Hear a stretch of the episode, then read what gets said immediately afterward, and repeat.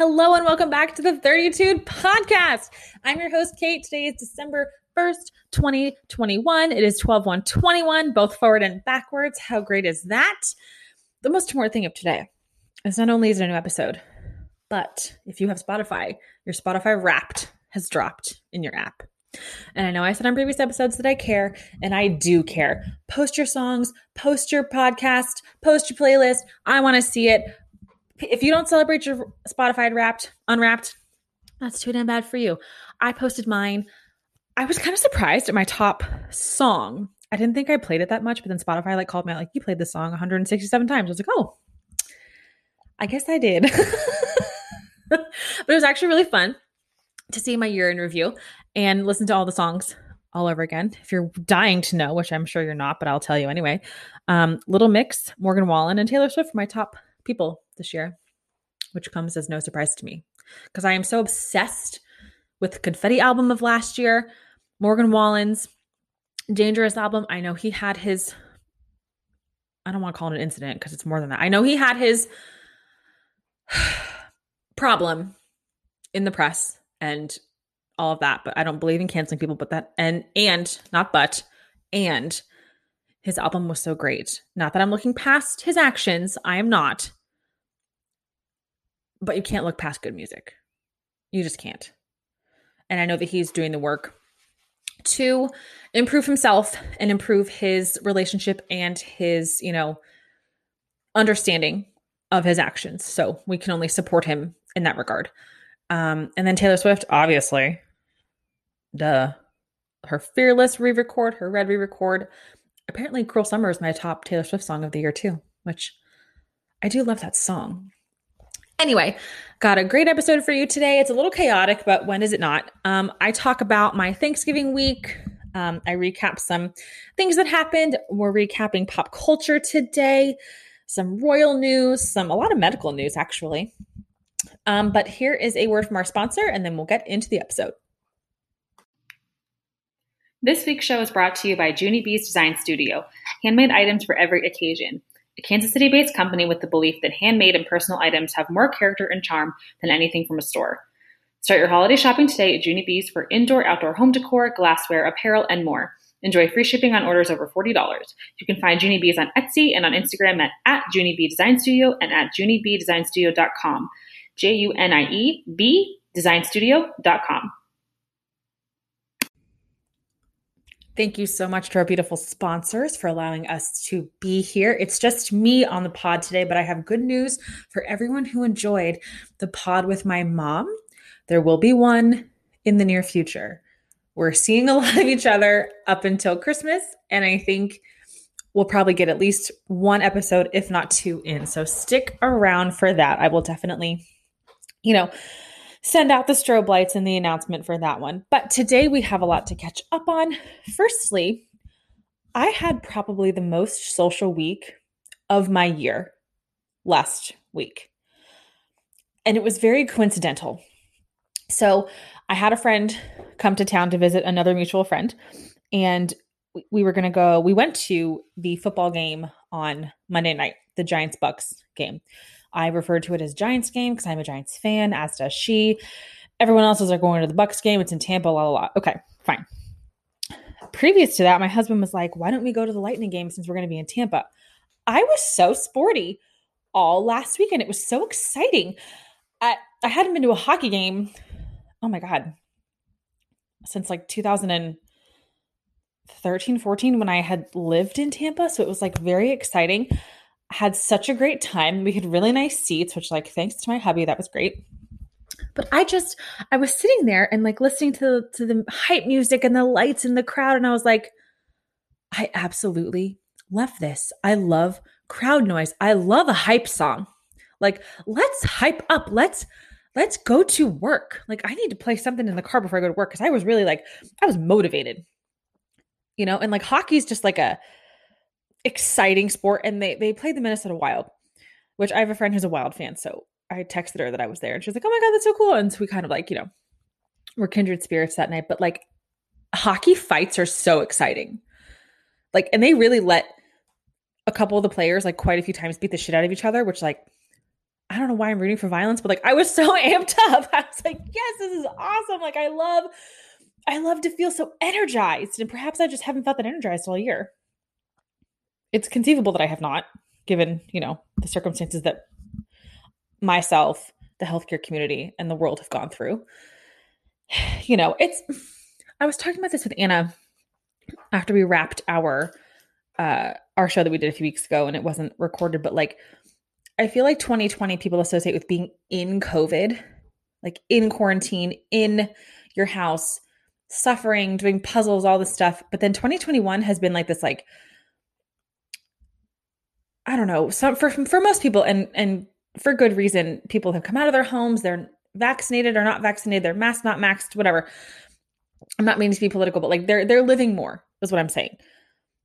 But I don't think people understand that healthcare workers probably went through more this year, at least for me. Me personally, I went through more this year with COVID than I did in 2020. But having it on the heels of 2020 made it worse, if that makes sense. So, my point here being, I loved this energy. Like, I loved feeling these feelings. Like, the serotonin boost was so great. And I just, I was so excited. And then after the hockey game, I went and got margaritas, which was like so fabulous. We went to the same restaurant that Paul and I had our first date at, which I just love, you know, love that, love that memory for us. I ordered guacamole on our first date and he didn't eat avocado at the time, but he suffered through it and ate it because he wanted to be, go on a second date with me. That's so cute. I love that. And, you know, I married the guy, so that's good. Anyway, then on Monday, we went to the football game and I'm a Giants fan. I was born a Giants fan been a Giants fan since April 16th, 1990. Like that's never going to change. I will always be a Giants fan. I bleed blue, as they say. It is so hard to be a fan of a team that so consistently disappoints you. And I know other teams feel this way. Like I'm not I'm not saying this is a singular Giants fan issue, but like I tell you what, it would just be nice to have intermittent celebration. But we've been we've been shit for 10 years. Like we've sucked for 10 years. And that's hard because Giants fans remember the good times. We remember the team of 86 and 90 and 2008 and 2012. We remember the teams, the players, the the plays, the grit, the the energy. Like, where is that? Where did it go? We don't have it. We don't have it anymore. I it makes me so emotional because my dad is a huge Giants fan. My dad has said to me in the past that the Giants were there for him when no one else was, which, like, there's probably a deeper seated issue there, but like, we're not going to get into it. But it's true. Like, people who feel so strongly about a sports team, like, it, it is, it pulls at your heartstrings. And it's just like, why do we continue to have to be awful? Like, why can't there be bright spots? Why can't we go 500 in a season? Why can't we do that? And then we're in this predicament now where it's like we won enough games not to get, you know, too high up in the draft, but we didn't lose enough to get the first round draft pick. And that's all that matters because we have to rebuild this team to greatness. Right? Like Michael Strahan needs to like, I don't know, have some of his does he have a son? I think he has daughters. I don't know if he has a son, but he needs to tell his son that he needs to go to college, play college ball, and get recruited by the Giants because that would be good DNA for us, I think. Anyway, so we tailgate. That was so much fun. It was like cool weather out. It was like 70 degrees. And can I tell you what I conquered a fear? And you're going to be like, what's wrong with you? I conquered a fear at this game. Or at least I, I hope I did. Actually, I conquered a couple fears. So, first things first, I'm afraid of heights. Absolutely terrified of heights. I could stand on my kitchen countertops and get vertigo. Like I I can't do it. Secondly, I'm afraid of escalators. You may think that's dramatic or not necessary or, you know, what's wrong with me? I'm afraid of them. I don't know why. I never fell off one as a kid. I never got stuck. I just I just have this thing about them. I, I, I, feel like, and I know they're designed not to do this, but I feel like if they were to come to an abrupt stop, I would go flying one way or the other. And like gravity is not good to you in those times. Like if you're gonna fall, you're gonna fall flat on your face, flat on your ass. Like it's it's gonna hurt. But I think, and I'll look it up. I'll look up the engineering of an escalator, but I'm pretty sure they like if they come to a stop, it's not as abrupt as I would imagine it. I would hope anyway. So we our seats were on the top bowl row no not row top section and they were like five to ten rows from the very top like where the flags wave and all the shit. And i was like i i can get there. I can do it. I can get up to the top and i can get to my seat. I am the type of person who i need to like segment my goals. Like i will make it to the top section. I will climb the stairs. I will hold the railing like a death grip until I get to my seat. And once I get to my seat, I will feel safe. So I'm with my friends and my husband who love me and who want to keep me safe. And they are all very kind because I just, so like I had a few drinks. So like going up there wasn't as bad as I think because I think like, you know, the truly is kind of kicked in at the right time. So I go up the first escalator. I'm like, okay, I made it. Also, I have this problem where like escalators are slanted, right? I don't know what kind of degree they're at, 45 degree angle, whatever. You can see under them. And I don't know, like I believe in engineering and I believe in the people in the math and the science who like built them and they're like up to code and all that, but like I would just love a solid piece of machinery or like a solid like you can't see beyond it. It's a solid piece like but that doesn't happen in stadiums. Stadiums are like this stadium, honestly, like there's a lot floating.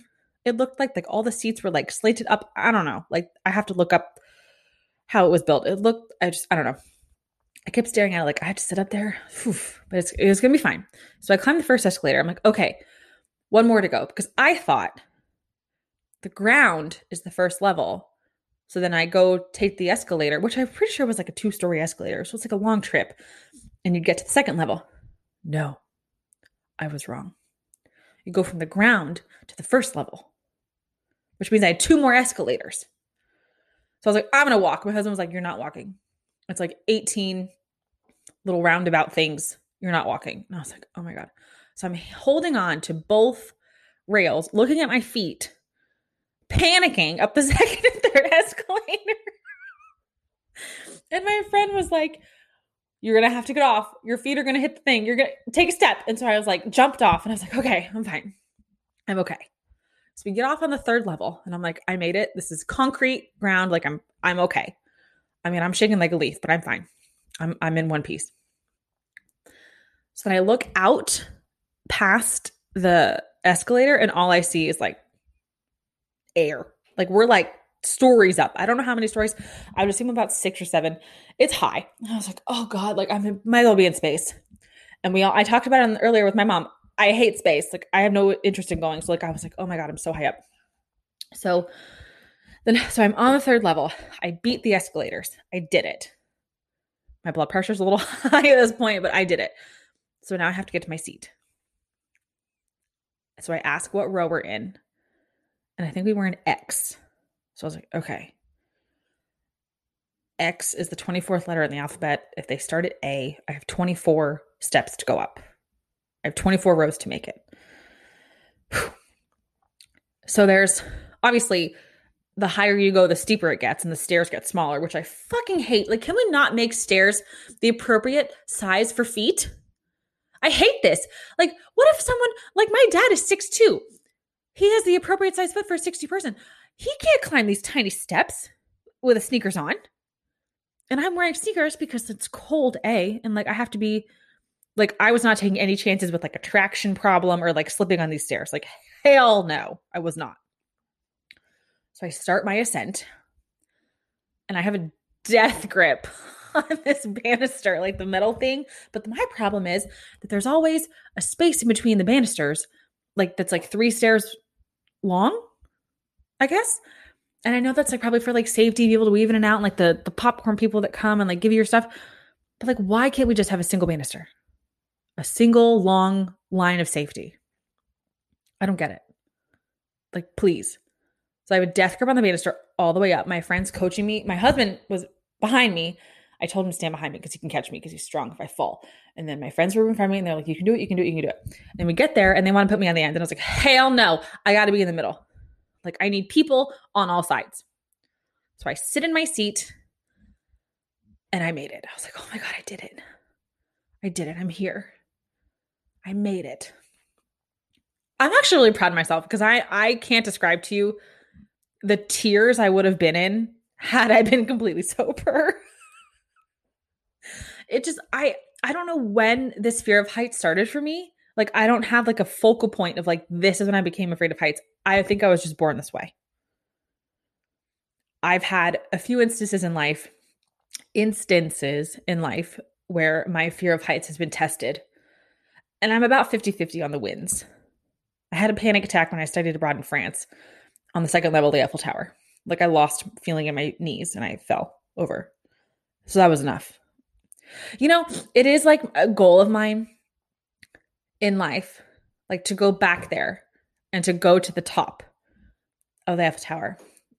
But it's a glass elevator, and the top of it is, I. It, there's a, a lot keeping me from this, guys. Like there's there's a lot of boundaries that I would have to overcome, and hopefully, like I would have some sort of like medicinal assistance because I don't know if I can do it without that.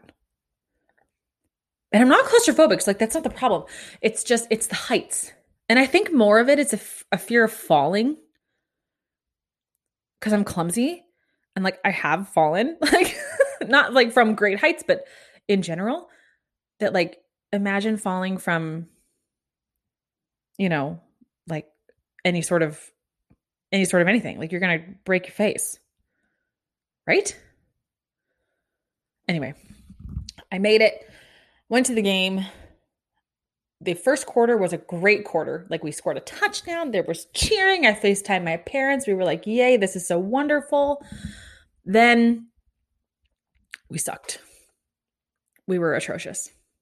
There was just interception after interception, just missed tackle after missed tackle. Tom Brady this, Tom Brady that, and Ndamukong Suh this, and Ndamukong Suh that. And it's hard to be a Giants fan in the kind of opposition environment. And furthermore, we sat around everyone who seemed to be like there were Giants fans sprinkled in. Actually, there were a lot of Giants fans. Like I would say it was like 30 to 40 to 60 to 70. Like there was a lot of Giants fans and that makes sense cuz it's it's New York team, the Yankees play spring training down here. Tampa's easy to get to, all this that.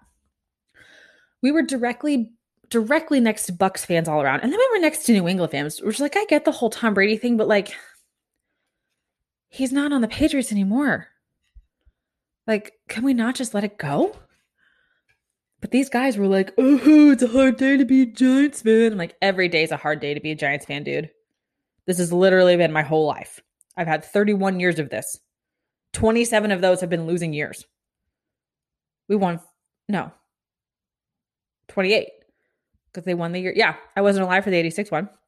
So we've just like, I'm used to this, but you don't have to shove it in my face. And they're like, oh no, poor Giants fans. Like, dude, what are the Patriots doing this year? I don't even know. I don't pay attention. But like, dude, and they were, and come to think of it, they were like total douchebags. And they were on a bachelor party for like the main douchebag who was heckling us. And it was a Monday night on Thanksgiving week. I have so many questions for this future wife. And my husband on the way out, he's like, I feel bad for her. he's like, I feel bad for the girl he's marrying. Shit, I do too. Who is this girl? I have questions about you. Who is he spending Thanksgiving with? These buddy freaks? I don't know. Anyway, so the cherry on top of this for me was A, to see my friend who I haven't seen in almost two years. That was so exciting. The second was so I was supposed to work Tuesday and I had texted my charge nurse. We have like a phone, we can text them, they have a phone. And I was like, hey, put me on like the first list to be canceled, which is what we can do if we're overstaffed. So, like, if we need 18 nurses in a day and we have 21 and we have a certain amount of open beds and things like that, like three, two or three nurses can be like canceled or put on call. Like, you don't have to come in at seven. She was like, okay, I'll put you on the list. We don't get home till 1 a.m. So I text the charge and I was like, what are the chances I'm getting canceled in the morning? And they would let me know at 5 a.m. So like it's 1 a.m. I have five till 5 a.m. I can get three hours and 50 minutes of sleep before I have to wake up and find out. And she texts me back and she goes, You're canceled. Don't wake up at five. Go to sleep. Hope you had a good time. This is the best day of my life. I was so excited. I was like, oh my God, the world of possibilities is endless. What am I going to do tomorrow? I can sleep in. I can cook. I can do all these things. Oh my God. It was so, it was the greatest cancellation of my life.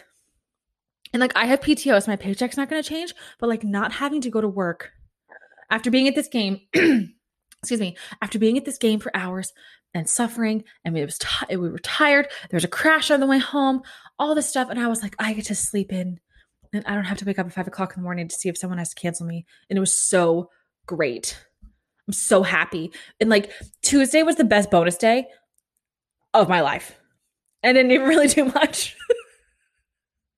what did I do? I woke up at 8:45 in a panic that I actually didn't get canceled and I thought I made it all up in my head, which is which I didn't. I wasn't like I thought I was going to wake up to like 18 million texts from work like where are you You're getting fired? But that's just my anxiety talking. What else did I do? Oh, I cooked. My father-in-law had knee surgery and so like he he loves mashed potatoes and um pre- in previous Thanksgivings they had had instant mashed potatoes, but I'm Irish and I can't accept that. So for the last few years, I've been making them. So I made those for him. So we would have them on Thanksgiving. We went to see him after a surgery. That was pretty good. What else did I do?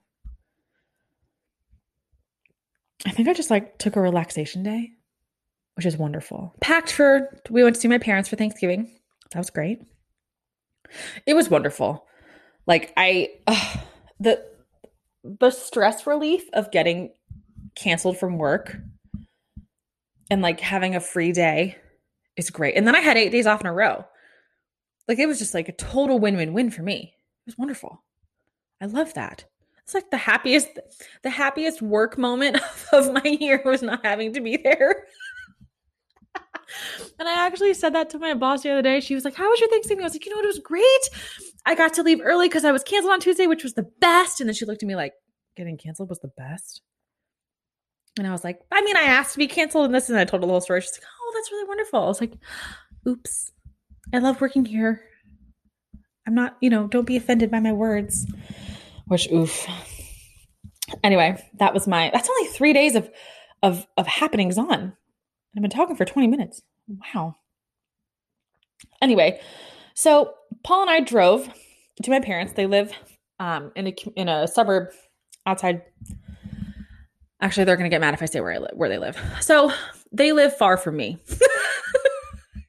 they live far. They live far in the same state as me. So we have to drive there, and that's fine. And there's multiple routes to take, but we're always on a major highway, unless we take like this like back roads, like past like goat farms, like area. Like we try to stay on the main roads, but for some reason my husband was like, "Let's take the scenic route," and he always means like, "Let's take the route that's like one lane where you have to pass on the pass on the edge, and then we drive by farms and it smells like manure." I'm like, "Fine, you're driving. I don't care."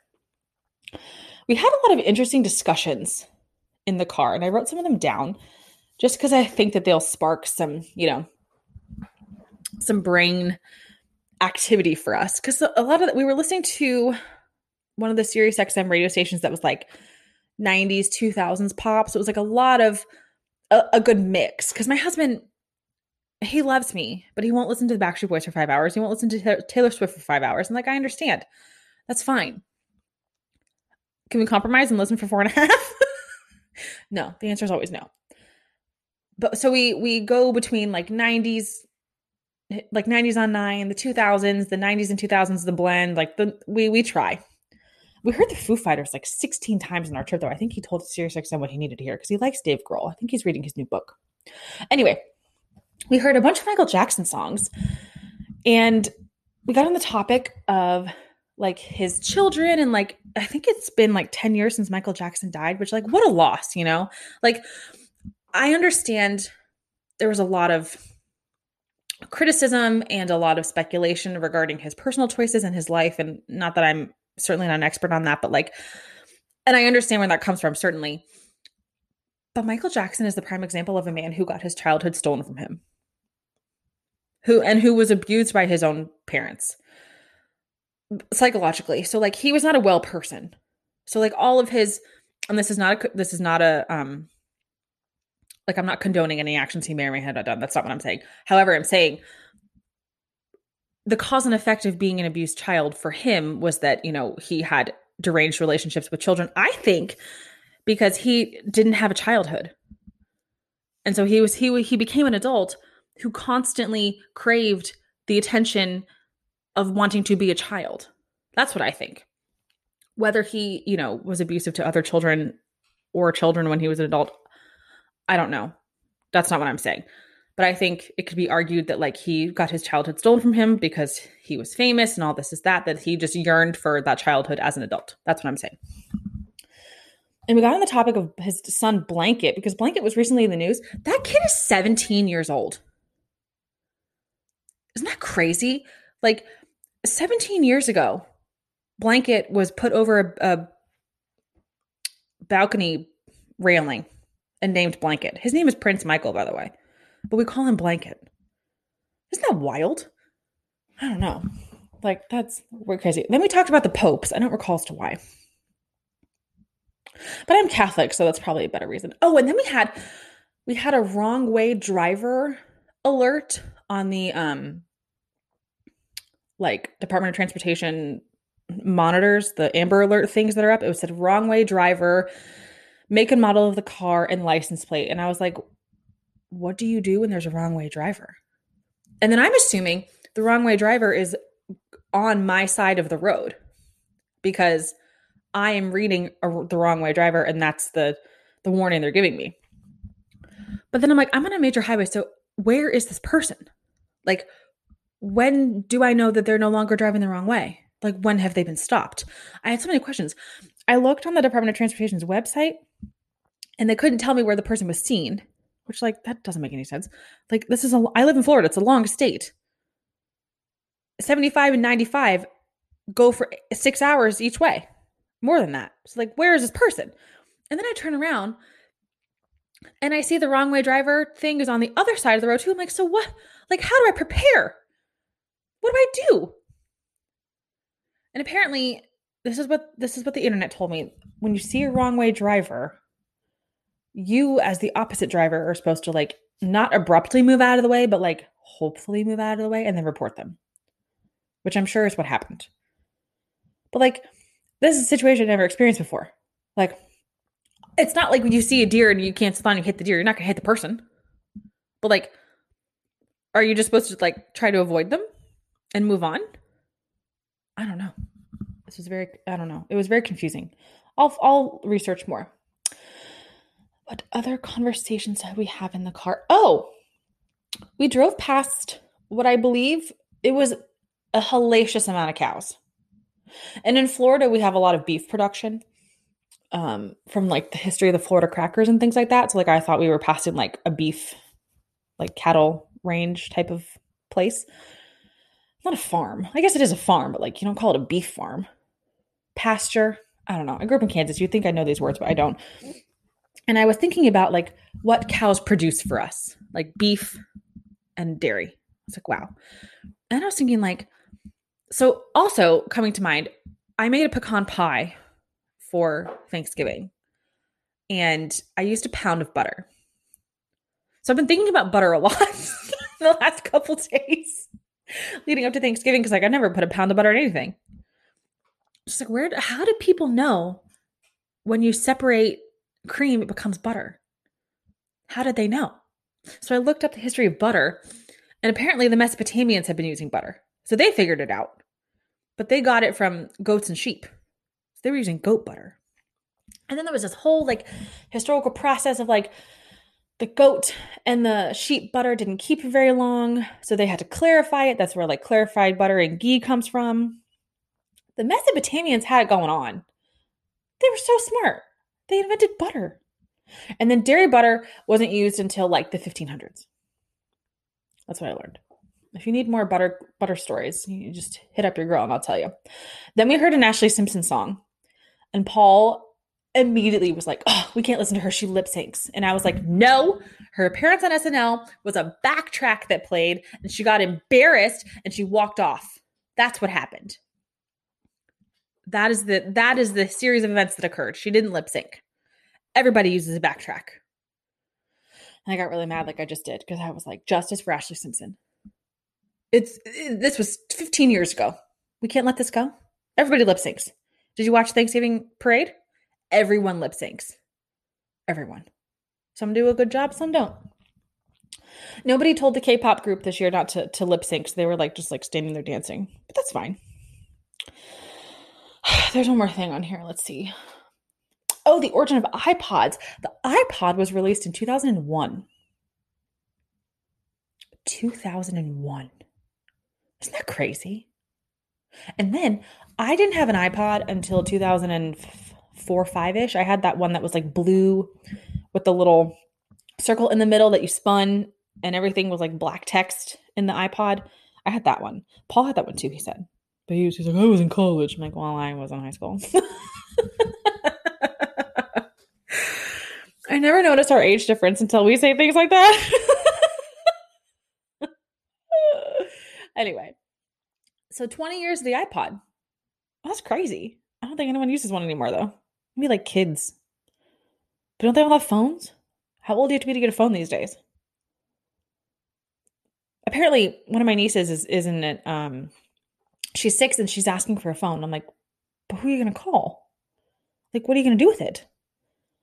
Why do you need a phone? I don't understand. When I was six, like we still had you know phones on the wall when I was six. So like I don't under- quite understand what a six year old now needs a phone for. Do they have like a kid version of a jitterbug? I'll figure it out. I'll do some research for you guys. I know I'm asking myself a lot of questions, but that's just the circumstances I'm in today. Anyway, all right. I think that's all the things from the car. Yep, the history of butter. Go figure. I'm to ask my cousin, my cousin and my friend are police officers. I'm to ask them because one's in Florida and one's in a different state. So I'm to ask them what the appropriate wrong way driver solution is. And I'll get back to you.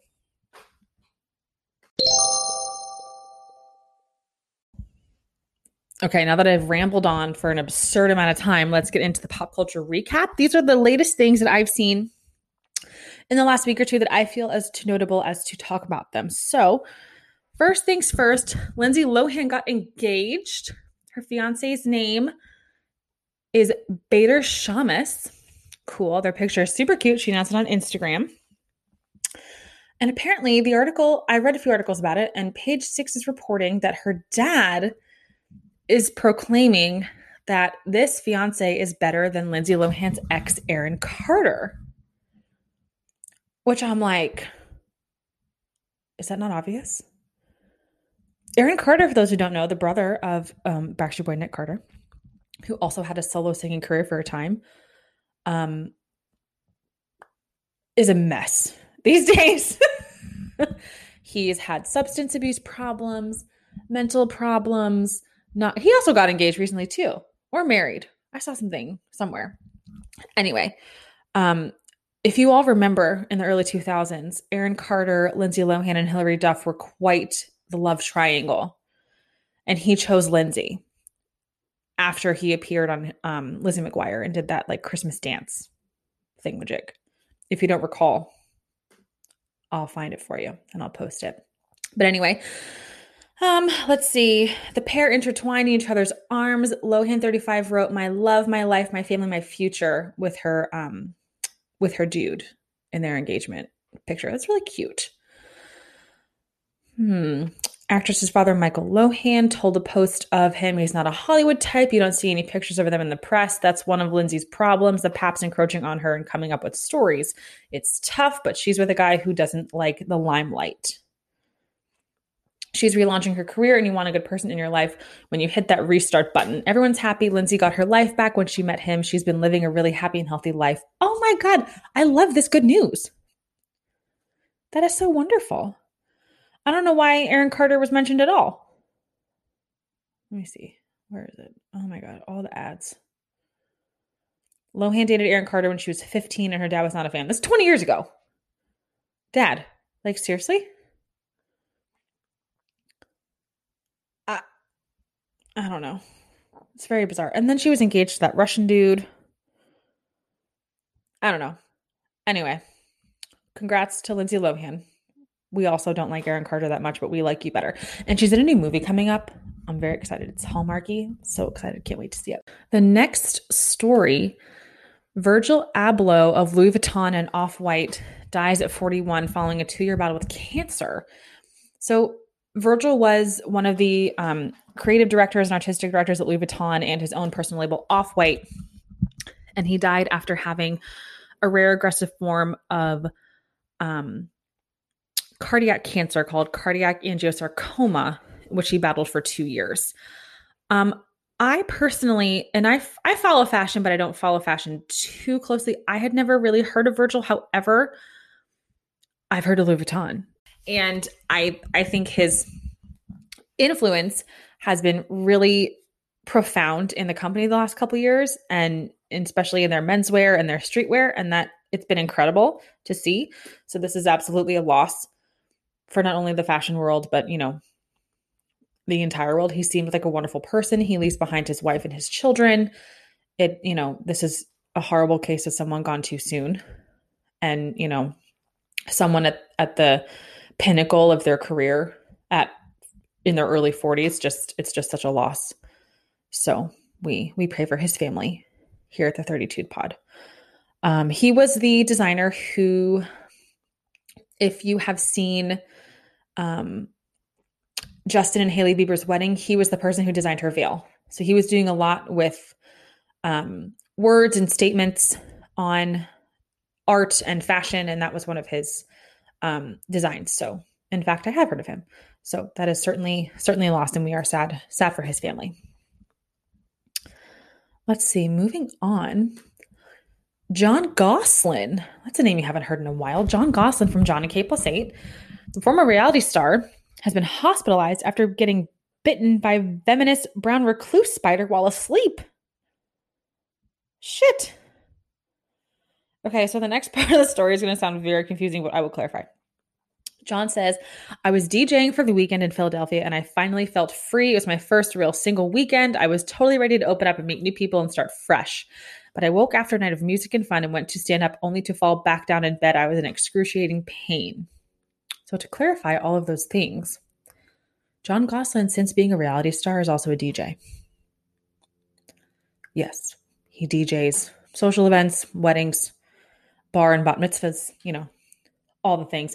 And I guess he recently went through a breakup. That's also what I'm getting from this article. My first thought was, what now? I had a rough year. My breakup was hard and I got COVID, which was bad. Dang. The doctor told me that I was lucky enough to come in because if I didn't treat you, this could you can lose your limbs or die from the infection. I just wish I knew where the spreader was so I could take my revenge. That's funny. I feel that. I do. Well, happy that he's going to be healthy. Happy that I can, you know, share this with you. It just seems like such a random story, but like I'm glad that he's good. He was in the news earlier this year because he and Kate still have ongoing custody things, and he has taken over full custody of two of their six sextuplets. So they have two daughters that are twins that are older than the younger six. And he has custody of two of those kids. One of them, I think, chose to live with him. And those kids are, let's see, if I'm 31, those kids are almost 18 they have they have to be at least 15 15 or 16 but anyway he has custody of the two i guess because things with kate and those kids didn't go well or something like that. But it's hard to know what to believe about and this is in general anyone's custody things in the news because like first of all we're not in the courtroom and second of all like their divorce and their custody stuff was so charged with like emotion you know like she was this like Karen who wants to speak to the manager constantly and like she's horrible and she hates him and this she's so terrible to him but like the woman's got eight kids. Six of them are the same age. Like I don't expect anything else but like a drill sergeant. That's how I would be. Like how how else are you going to move on? Like how how you move forward? Anyway. Not a tangent I'm going to die on today. We are happy that he's getting help. And in some relationship news, I have been proven wrong. Pete Davidson and Kim Kardashian are still dating. I know it's been two weeks, but they've been photographed several times together. We have no choice but to believe it. I still don't quite know what's going on. I can't really put them together. And my whole thing, and you know, correct me if I'm wrong, please do. I'm open to suggestions. I'm open to criticism. That's fine. We can have an open conversation. He's a 27 year old guy. You want to date a 42 year old woman with four kids? Not that there's anything wrong with that, but he's like the it guy to date. And I don't, I don't know. Like you'd think that he'd want to date the other 20 something it person. No? And like, I know she's Kim Kardashian, but like,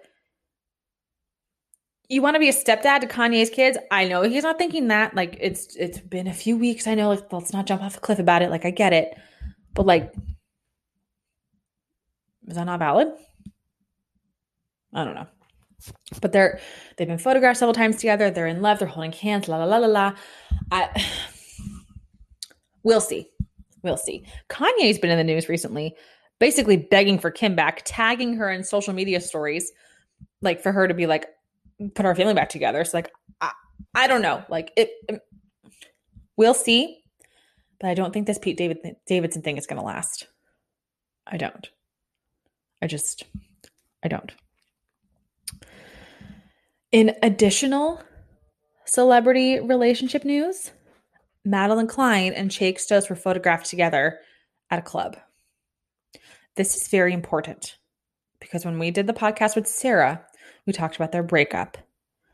So this was like a month ago. And I was devastated when they broke up. Now, there was no further information in regards to the status of their relationship, but seeing them in the same room gives me so much hope that they still love each other because their love is so palpable on Outer Banks that they need to work it out. Like, this gives me such excitement and hope. Like, please, please hear our cries. Like, I just please. Because I love them both. They're so beautiful. They would make the most gorgeous children. Oh my God. Okay, let's not get ahead of ourselves. Again, I'm sorry. But I just, this gives me hope.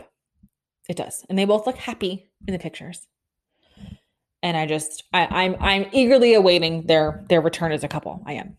I'm eagerly awaiting it because it's to happen. And I don't, and I heard through the power of the internet that Outer Banks was quietly renewed for season three, but has not yet been like officially announced as renewed. But I don't think it was for second season either. But they should start filming in January. Which, like, first of all, please, the show is amazing. Like, we have to have a third season. We have to know what happens with it. Spoiler alert if you're not caught up. We have to know what happens on Poguelandia. We have to know what happens to the what was the name of the ship that they were on? Crap. Oh my God, it's right there on the tip of my tongue. Nope, not there. We have to know what happens to the cross on the ship. We have to know what happens to the ship. We have to know what happens to Rafe and Ward. Oh my God. If they ever get off Poguelandia and poor, poor Kiara's parents and poor Pope's dad for not knowing where they are. Oh my God, there has to be resolution. There has to be. And then, you know, John B and Sarah have to get like actually married when they turn 18 but they're supposed to be 17 and 16 on the show, so maybe not. I just I just have so much I have so much love for that show and I can't I have to wait another 10 months for it to come out. God. But Madelyn Cline and Chase Stokes being together would help me. It would help me it would help me cope. It would. Okay, two more stories. This next story, if you watch Real Housewives the OC, will be very interesting to you. Vicki Gunvalson reveals she was treated for cancer and had her had a hysterectomy. I know all your ears went up if you watch Housewives of Orange County. So she was on Jeff Lewis, um, his Sirius XM show, Jeff Lewis Live. He is from Flipping Out on Bravo. And she was interviewed saying, I had cancer. They took my whole effing uterus out. She didn't give any information otherwise. But apparently, she had a two year battle with uterine cancer which I'm very sorry. Or this happened two years ago. I can't read. Mm. She's recovering from undergoing a hysterectomy. She revealed in an interview. I think it happened happened in more of the past than we think. So the reason this probably was not released as news until now, or probably not spoken about by Vicki, is because when she was on Housewives OC, when she was dating her boyfriend Brooks, he faked having cancer. And he faked having cancer for a really long time. Like, he was first on the show in like 2012 or 2013. He faked cancer for like three or four years. And I don't quite still know, we don't quite know why, but we think, we meaning, you know, the housewives community, we assume it was to like get stuff out of Vicki because she has her own insurance company, Coto Insurance. She makes a ton of money. So my perspective is he was using her to pay for shit and taking the money. And she still she said that she gave him loans and gave him money that he hasn't paid back. Obviously, he's a con man. But you know, it kind of it's a little bit boy who cried wolf when you, you know, defend someone who was faking cancer. Not that she maybe didn't know. It came out in the later seasons that she possibly knew somewhere in the middle that it might not have been a totally, you know, clean situation. Anywho, so it looks it looks suspect when then you're like, I have cancer. However, she did in fact have cancer. She had a hysterectomy. We pray for her healing. We pray for her health and safety. And you know what? Things things can be kept private. That that's that's what I want to take from this. I don't quite know. I don't listen to Jeff Lewis's show. I don't know if there's a recording of it, but like I don't know where this conversation went for her to say I had cancer like I just had a hysterectomy, I had cancer. Like there has to be some sort of conversation, right? Or Jeff had to know something, or she led her down this path. But like, I totally get why she kept it a secret. Like, I totally get it. Like, people are gonna be like, you didn't have cancer, which sucks. Like, no one wants to say to somebody, like, you're not really sick, right? Like, but that's been a theme on Housewives. Brooks's cancer, which he didn't didn't in fact have. You know, Yolanda was accused of having Munchausen's for her Lyme disease, which was wrong. Which was wrong. Anyway, these housewives and their fake illness or fake or or accusatorily being fake illnesses. That's just, I don't know why that's such a theme. Anyway, we are praying for Vicki's healing. And so what else in this article? I'm going through a tough time right now. I don't need anybody bringing me down. Oh, okay. Got it. Here we are. So, Vicki, for the last few years, has been dating this guy named Steve. Steve is a former cop who was on the show. She's no longer on the show. Who like was totally in love with her, but found but when he ran for governor, it found that he was cheating on her. So then she broke up with him. So now she's reeling from this breakup. She has this diagnosis. This is the tough time. Got it. Okay. I'm going through a effing tough time right now. I don't need anybody bringing me down. All right. Neither do we. I totally get it. We don't need anybody bringing us down. Vicki. Okay. You know, Housewives reruns were on yesterday, and it was the season with Vicki, Tamra, Gina. What is her name? Emily, Braunwyn. It was like three seasons ago. Shannon, such good content. Oh my God. I don't like Braunwyn, Like, at all. Like, not on the show, not as a person, not my cup of tea. But the series of episodes that I watched yesterday was like so fun. I love it. I love that. And as it turns out, I was reading an article today. It's not in my news, but it flows. Tamra and Shannon are currently feuding on Twitter because their relationship has fallen out. And Tamra was asked to comment why, and Shannon doesn't agree as to why they fell out. But like, if you're not friends anymore, who cares? Like, why do you have to be so righteous and be like, no, this is why I think we are not friends, but no, this is why I think we're not friends. Like, just don't be friends. Right? And it's on Twitter. Like there's there's a script of this. I don't know. Anywho, my last story, and it's royal news. We know I love royal news. Prince William and Kate Middleton banned BBC from airing their Christmas special amid fury over a controversial new doc. So BBC has a documentary about Prince William and Prince Harry.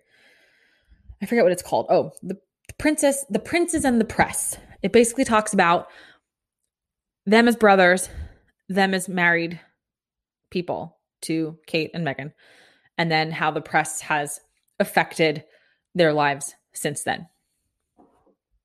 Um, well, first of all, obviously, but apparently, this documentary is saying a lot of things that the palace is deeming inappropriate, untrue, blasphemous, you know, abhorrible thing. Is that a word?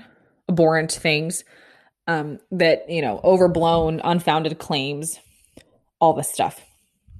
So, which, as royal followers, we should remember that in the history of time, rarely does the palace speak out. But in the last two years, the palace is saying a lot of shit. And who can we point fingers at that for? Two people the Duke and Duchess of Sussex. Anyway, not going to go on that topic. Well, I sort of am. Anyway, so essentially, they're mad that BBC is running this um, documentary. So they have banned them from screening the Christmas Carol concert that Kate is hosting. It'll be on Britain's ITV, like singularly, like they will only show it on that channel, which I'm sorry for the tangent, but just, you know, for my American, I'm pretty sure everyone's American who listens to my show. If not, welcome. Hello, international. Um, so when I was in Ireland a few years ago, and the British are the same way because they're very close together, they have like everyone's channel four is channel four.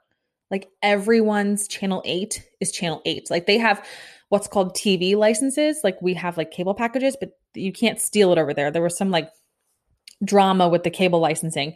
But essentially to get cable, it's everyone's everyone has the same. Like you can have like streaming services and things, but like everyone has the same channel 4, BBC, ITV, whatever. So for this to be wiped off a channel and be on one channel, that means everyone's going to watch the one channel. That's pretty cool. But also, it's like, you know, one could argue it's like a little bit of like, you know, socialism, this and that. I'm not, I'm not starting that conversation. I'm just saying, like, there's not a lot of television autonomy in Britain and in Ireland. Anyway, I just, I think this is a cool move. I mean, you know what? If this is a slap in the wrist to BBC, like, so be it. Like, they're royal. They run the their grandmother runs the country. Like, they can do whatever they want. You know, like a source added. Let's see. God, I'm so chaotic today. Sorry.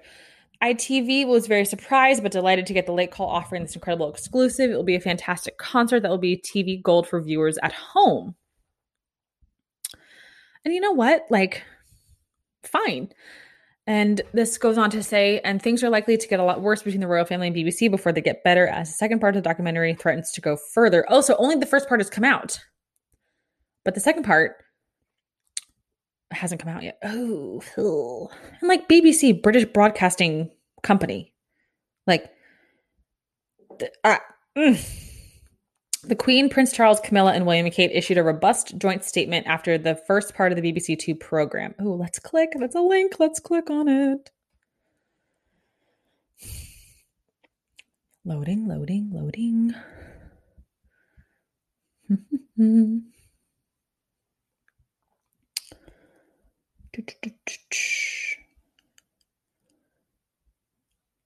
However, too often it's overblown and unfounded claims from unnamed sources that have are presented as facts is disappointing with anyone, including BBC, gives them credibility. Ah, so they're pissed, which I'd be pissed too, that what they feel and what they know is false is being turned into a truth narrative, and they're not having any of it. And you know what? They shouldn't have to. They're royal. Guess what? You don't have the British Broadcasting Company without Britain. You don't have Britain without the Queen. It's too damn bad, people. Oh, I'm getting an ad for UNICEF. Well, we'll yeah, we'll, we'll do that. We'll donate to UNICEF today. Anyway, how much more time do I have here? I get cut off at an hour. Ooh, I got eight minutes left, you guys. Okay. I know you're like, oh my God, you're so chaotic. Just end. I'm not done yet. So I would also like to say, you know, I wish we get this special in America. I know I can jailbreak my Fire Stick to get British television. I just haven't figured it out. But I would like to watch this concert because it's sponsored by Kate. Like I, would watch anything she does. I'd watch her sit in a room for an hour doing nothing, and I'd be like glued to the television. All right. Um, this first article talks more about Meghan and like, haven't we heard enough? I would also like to talk about the fact that there's a new book coming out from someone close to the royal family. And like the words close to the royal family, I feel like don't mean much anymore. because A, like, yes, things are often very private and very, you know, not spoken about or whatever, handled in a certain way. But like the royal family is the most accessible it's ever been.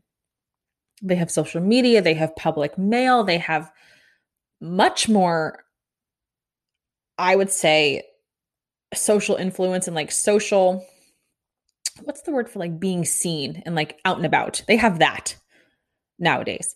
Even with covid like all of their um royal visits and tours and all are so you know talked about in the press you know released in the press it, it, like they're the most accessible they've ever been. But like everyone deserves private life. Right and i just i I lost my train of thought. Shoot, I got so distracted. Oh my god. Oh, anyway, so this book, this book that's coming out close to the royal family. We don't know how close, but everyone has a source, right? In quotes, a source. And this person in the book is claiming that Prince Charles is the person who asked about the color of Archie's skin. Now, to take you back to March when Meghan and Harry did their interview with Oprah, Meghan in the interview said there were questions about how dark his skin was going to be. However, this book states that Charles was the one who asked, What will his complexion be? Who will he look like? Which to me, as a person who has two nieces, as a person who has siblings that we look related but not alike, as a person who knows many, like I know a lot of people who have had kids who have, you know, lots of siblings. Like everyone wants to know who someone's going to look like. I think at face value, that's a very valid question. I understand the